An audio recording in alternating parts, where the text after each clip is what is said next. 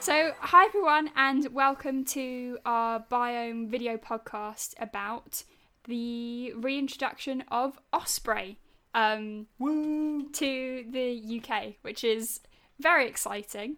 Um, so, I'm Emma, and I'm Roby. Hello. and yeah, so thanks for listening to our latest video podcast. So, we thought we'd start out with a little bit of um, sort of profile about ospreys, what they are, and then sort of why they were driven to extinction in the UK, a bit about their evolutionary uniqueness, um, which would be interesting, um, and then a bit about their reintroduction efforts into the UK. Um, Groovy. so, yeah. Can't wait. Let's go. Let's talk about ospreys. Ospreys are amazing. I feel like I say this about everything, but the, the You do. Every single species we do. so okay. If you haven't seen an osprey, you'll know what we mean. If you look one up, you'll see how impressive they are. They are these incredible birds of prey that exclusively eat fish, um, and so they have um, really impressive wingspan. I think it's about 1.6 meters in length. Um, so that's probably like here on me.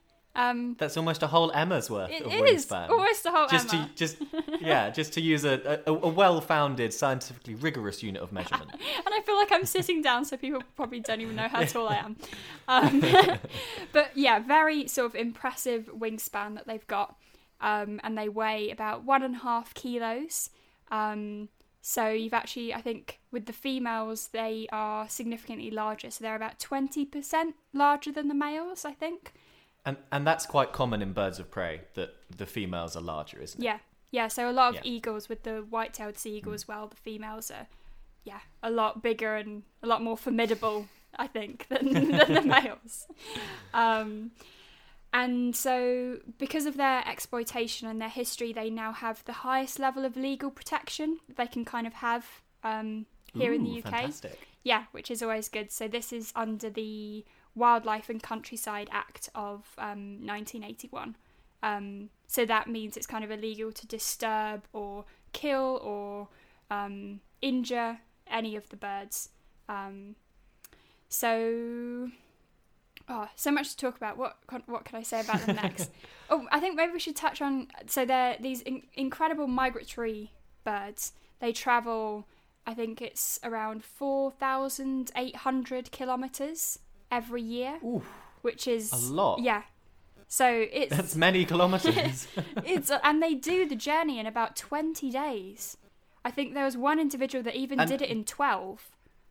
Journey from where to where? So, say the the European breeding ones that we'll get here in the UK, they'll travel from um, from the UK to West Africa. So places like Sen- Okay. Senegal is where they will spend sort of the Okay. wintering months. So you in the UK, So that that's interesting because when I whenever I've seen I've never seen an osprey in the UK, but I've seen them in India and America, and I've always thought, oh, did it come from Scotland? But maybe not. Maybe our ones go to our ones go to West Africa. The, I think the ones here mainly ta- they've when the ones when they've satellite tagged them, um, they tend to end up in places like Senegal. Um, but it's an it's an interesting point you make there because it's either we could say it's a UK bird that migrates to Africa, but technically it spends more time of the year in Africa, so technically it's an African bird that migrates to the UK. That's a very it's a very British way of looking at the world, I think. yes, we don't Dang, own there we go again. They just let them. They go wherever they want, and um, yeah. I think in the UK, if you see them, it'll be from like March to September. So that's when Mhm. when you'll get them here. Um, we should go looking for ospreys. We should. We definitely should. They're not on our list, but we should put them on our list. And maybe now's a good time to, to just say why everyone's so interested in ospreys because they're not a another eagle uh, or a another hawk. They're actually incredibly evolutionarily distinct. So the osprey Latin name is Pandion haliaetus, and it is the sole member of its genus and the sole member of its entire family. Wow. So to put it another way, you know, Bovidae is the family that has uh, cows, antelope, yaks, basically everything with hooves that isn't an artiodactyl, uh, a perissodactyl. Um, whereas the osprey is one species. Okay, some people say two, but I'm not convinced. One species in one genus in one family, and so no one actually knows with any certainty where this family, Pandionidae, actually falls. So some authors put it in with falconiforms, which means the osprey's closest rela- relations are falcons, like the peregrine and uh, um, what other falcons are there? Kestrels. Kestrels are falcons. Um, and then some people put it in the order Accip- Accipitridiform. No, That is, it sounds like a mouthful to say. I know. Accipitriforms. Yeah. And therefore, it's the sister group of the hawks and the eagles. But no one actually knows. The osprey is just this one species doing its thing and just, you know, vibing, and no one quite knows what what what its deal is. And it's even more unusual in that it's one species in one form that occurs almost worldwide. There are even the even the few subspecies are barely noticeable. Um, so yeah, it is an odd, odd bird, and that's partly why it's so special. No, it is. It's remarkable, and um, just yeah, find that really interesting. And I think even morphologic. I know we shouldn't rely on morphological or behavioural traits necessarily to understand Hmm. where species fit in with each other, but it, it looks quite different. Like you you. Yeah, I don't know. It, It doesn't does. Really a look bit- like an eagle. It's got a really long neck. Um, and I think people say you can mistake it even for a gull or a buzzard when it's flying because of Yeah. the kind of the patterning and stuff. So yeah, it's a very Yeah. very interesting bird. and and what is interesting, just to throw a tiny bit of paleontology in there, just you know, otherwise, I'll, my head will explode.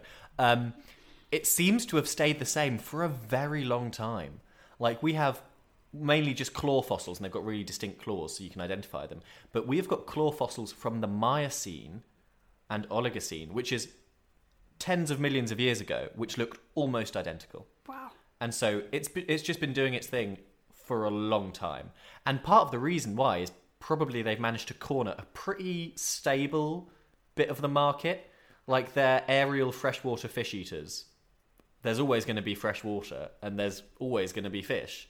So they don't really need to change, I guess. I guess yeah, that just shows how well adapted they are because they have some wonderful adaptations, I think, to this lifestyle. So they've got Oh, these. tell me about the adaptations. they um, let me just find the bit we've got about it. Um, so I think one of the cool things I find is they have these. There is you wrote the scientific word for it. I just call them transparent eyelids. Do you know what? they're- nictitating membranes. there we go. That's a lot more scientific. I want a nictitating membrane. I wish we had nictitating membranes. so what they are is basically these sort of yeah membranes that can kind of cover the eyes, almost like goggles. Um, so that enables them when they they because they hit the water quite hard, they scoop up fish with these um, amazingly adapted talons as well. So very very long talons which can grip the fish, and they also have it's these barbs or kind of grips on the underside of their um, their their talons, so they can hold on to slippery fish. So they'll hit the water, scoop up these fish. They've got these nictitating eyelids. That's probably not.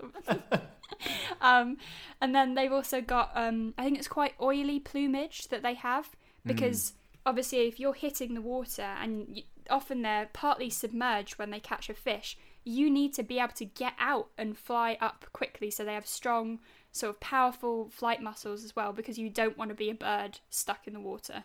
They and and when they do hit the water, is it head first like a gannet, or or feet first? It would be feet first, so they sort Feet of first. claws outstretched to grab the fish, and then Ah. ah, and then they kind of because the feet go into the water, then a lot of their wings kind of get end up getting submerged as well. So you have to. It's quite impressive, especially watching slow motion footage of it actually, where they Ah, then have to of that, kind yeah. of beat really, really hard to be able to lift themselves up. Um, And just a weird, weird fact to slip in there. Obviously, ospreys need to take off from water holding a heavy fish from standstill. And it was this ability that meant when the US Army was designing a plane which could take up vertically using helicopter propellers at the end of it, they called it the Osprey. Really? So there is a military aircraft there called the Osprey with propellers at the end of its wings which turn upwards and it can go and fly off. I think that just shows you how you've got so much in nature that we are kind of catching on to as humans. But Yeah. it's like n- nature found out how to do it well before we did. Um, yes, yeah. so why did we lose the Osprey? And and how? Because you know you don't see them everywhere anymore, and you have to go to some pretty specific places in the UK to see them now. Yeah. So, surprise, surprise, it's humans again. We Woo. have a theme here of humans being the driver to extinction. So, they were driven to extinction in England in 1847. And there was sort of fragmented populations that actually managed to hold on in Scotland until 1916. So, quite a disparity between. Disparity? Discrepancy? I'm not sure what the right word is. Um, Disparity, possibly. between or or any of them. yeah, could use them all. Um, between Scotland and England, but the ones in Scotland, I think, were no longer breeding. It was kind of like a solitary Oh, okay. migratory male. Um, Mm. but Oh, yeah, but it's um, very positive because we've got a success story. But um, what one of the biggest reasons why they were driven to extinction is because of intensive persecution and habitat um, loss and destruction in the 18th and 19th centuries. So during the Victorian times, um, it was quite fashionable, I guess is the word, to sort of be in the egg collecting industry. So their eggs were taken extensively. So they only have probably about up to three um, chicks and eggs, and so they were often taken, which then wipes out the the clutch for the year. And then also in terms of having stuffed, um, impressive, um, sort of Hmm. ornamental things, that was something that yeah, in the Victorian times. do they have do they have particularly pretty eggs? Like, are they fancy coloured or I I haven't why, actually. why the osprey's eggs? I don't know. I guess I assume because of their size, it would be quite a big egg. Yeah. Um, but I haven't actually seen what the eggs look like. I assume they must Hmm. be pretty impressive if they were sort of taken for hundreds of years. Um, But as I understand it, it wasn't a conscious reintroduction when we got them back, or at least it wasn't deliberate by us. in Scotland, it wasn't. In the UK, it was. You know, Scotland's part of the UK. That's not what I meant. In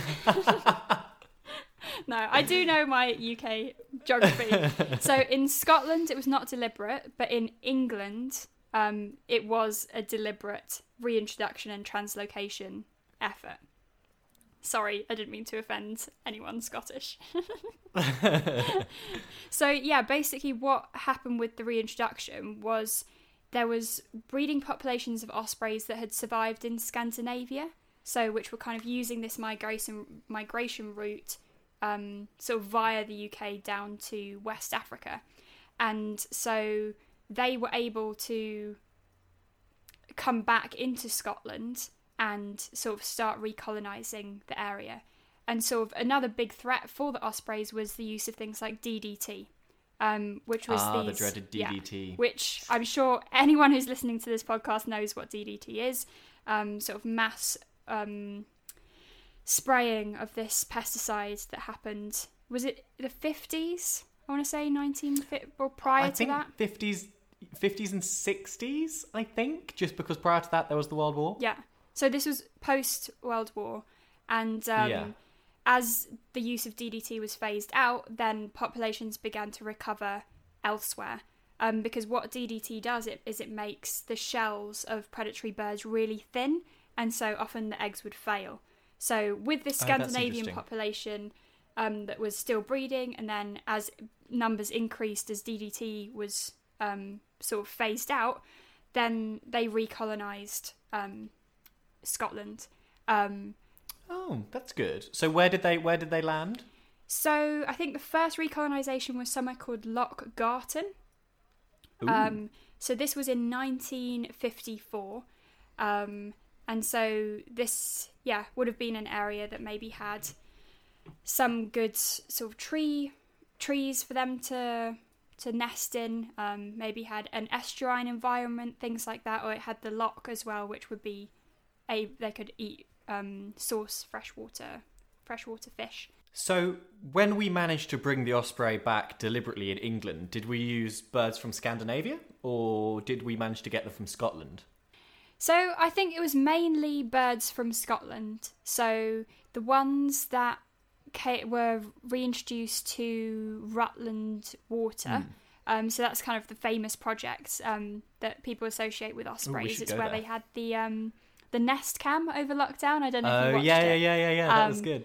Yeah, so that was that was at Rutland Rutland Water, and so it was in 1996 that they moved chicks from Scotland, um, and so what what they do is they need to have sort of extensive, rigorous licensing to move the chicks, and they'll take them when they're quite big, so when they're able to look after themselves. I think the wings have to be a certain measurement.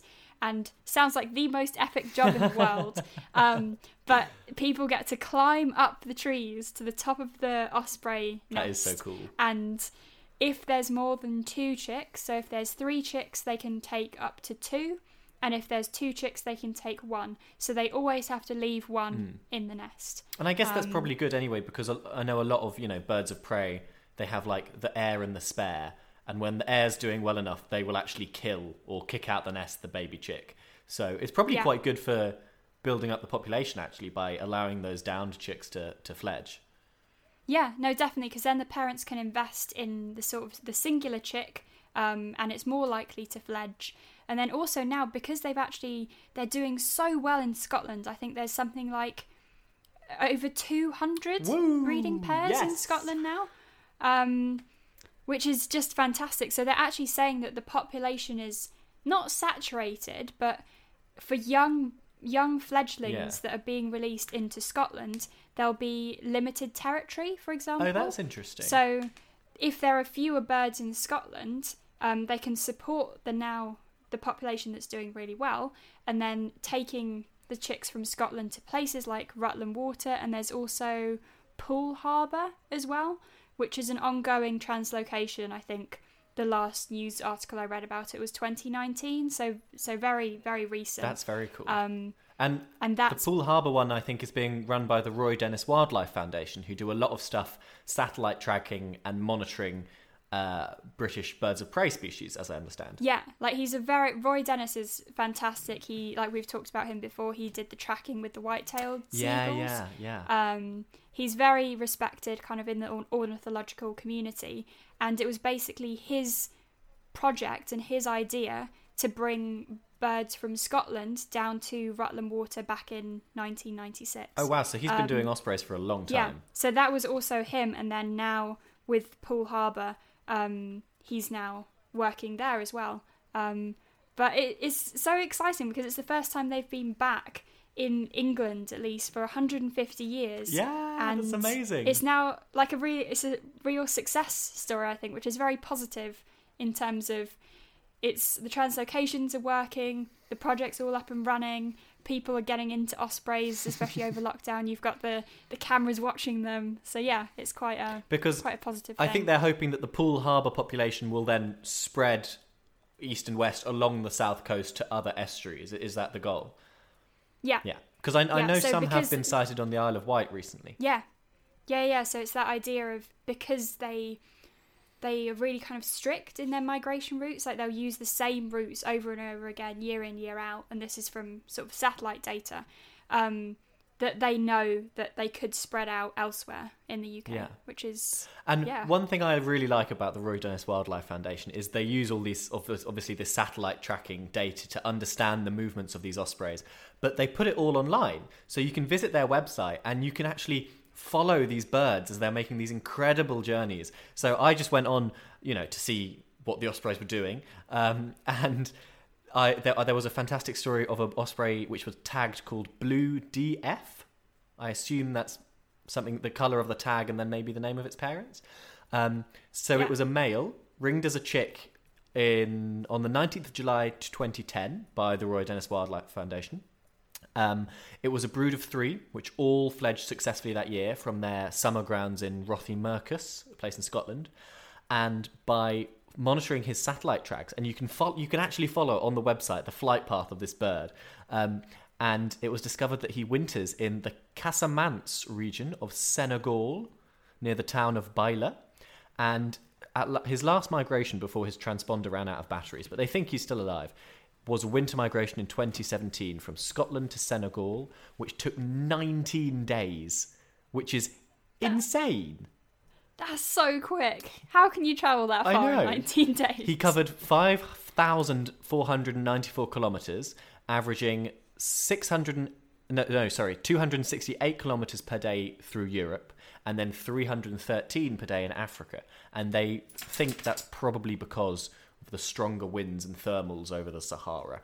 So it's cool because it's the type of conservation you can get involved in at home, and you can track these birds as they're making these amazing journeys. And I think it's, you know, the best part of conservation is the engagement with people, and I really like what they're doing with these ospreys.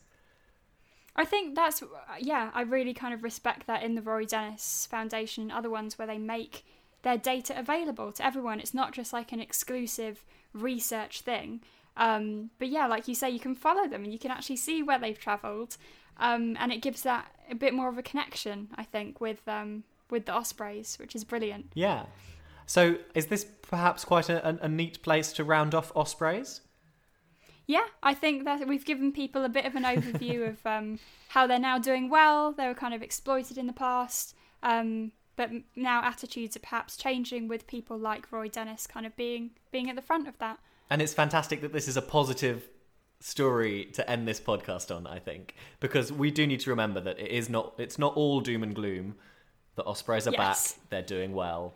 Yeah, no, it's fantastic that they are. Um, so, yeah, just I guess thank you for listening to our latest um, video podcast about ospreys. Um, we hope you enjoyed our rambling. um, and yeah, so yeah, if... you can check out more at the Biome by Grizzly website and on Instagram. And if you'd like to check me and Emma out on Instagram, we are Roby Watkinson Wildlife and Emma Hodson Wildlife. So we will catch you next time. Bye. Bye. Thank you.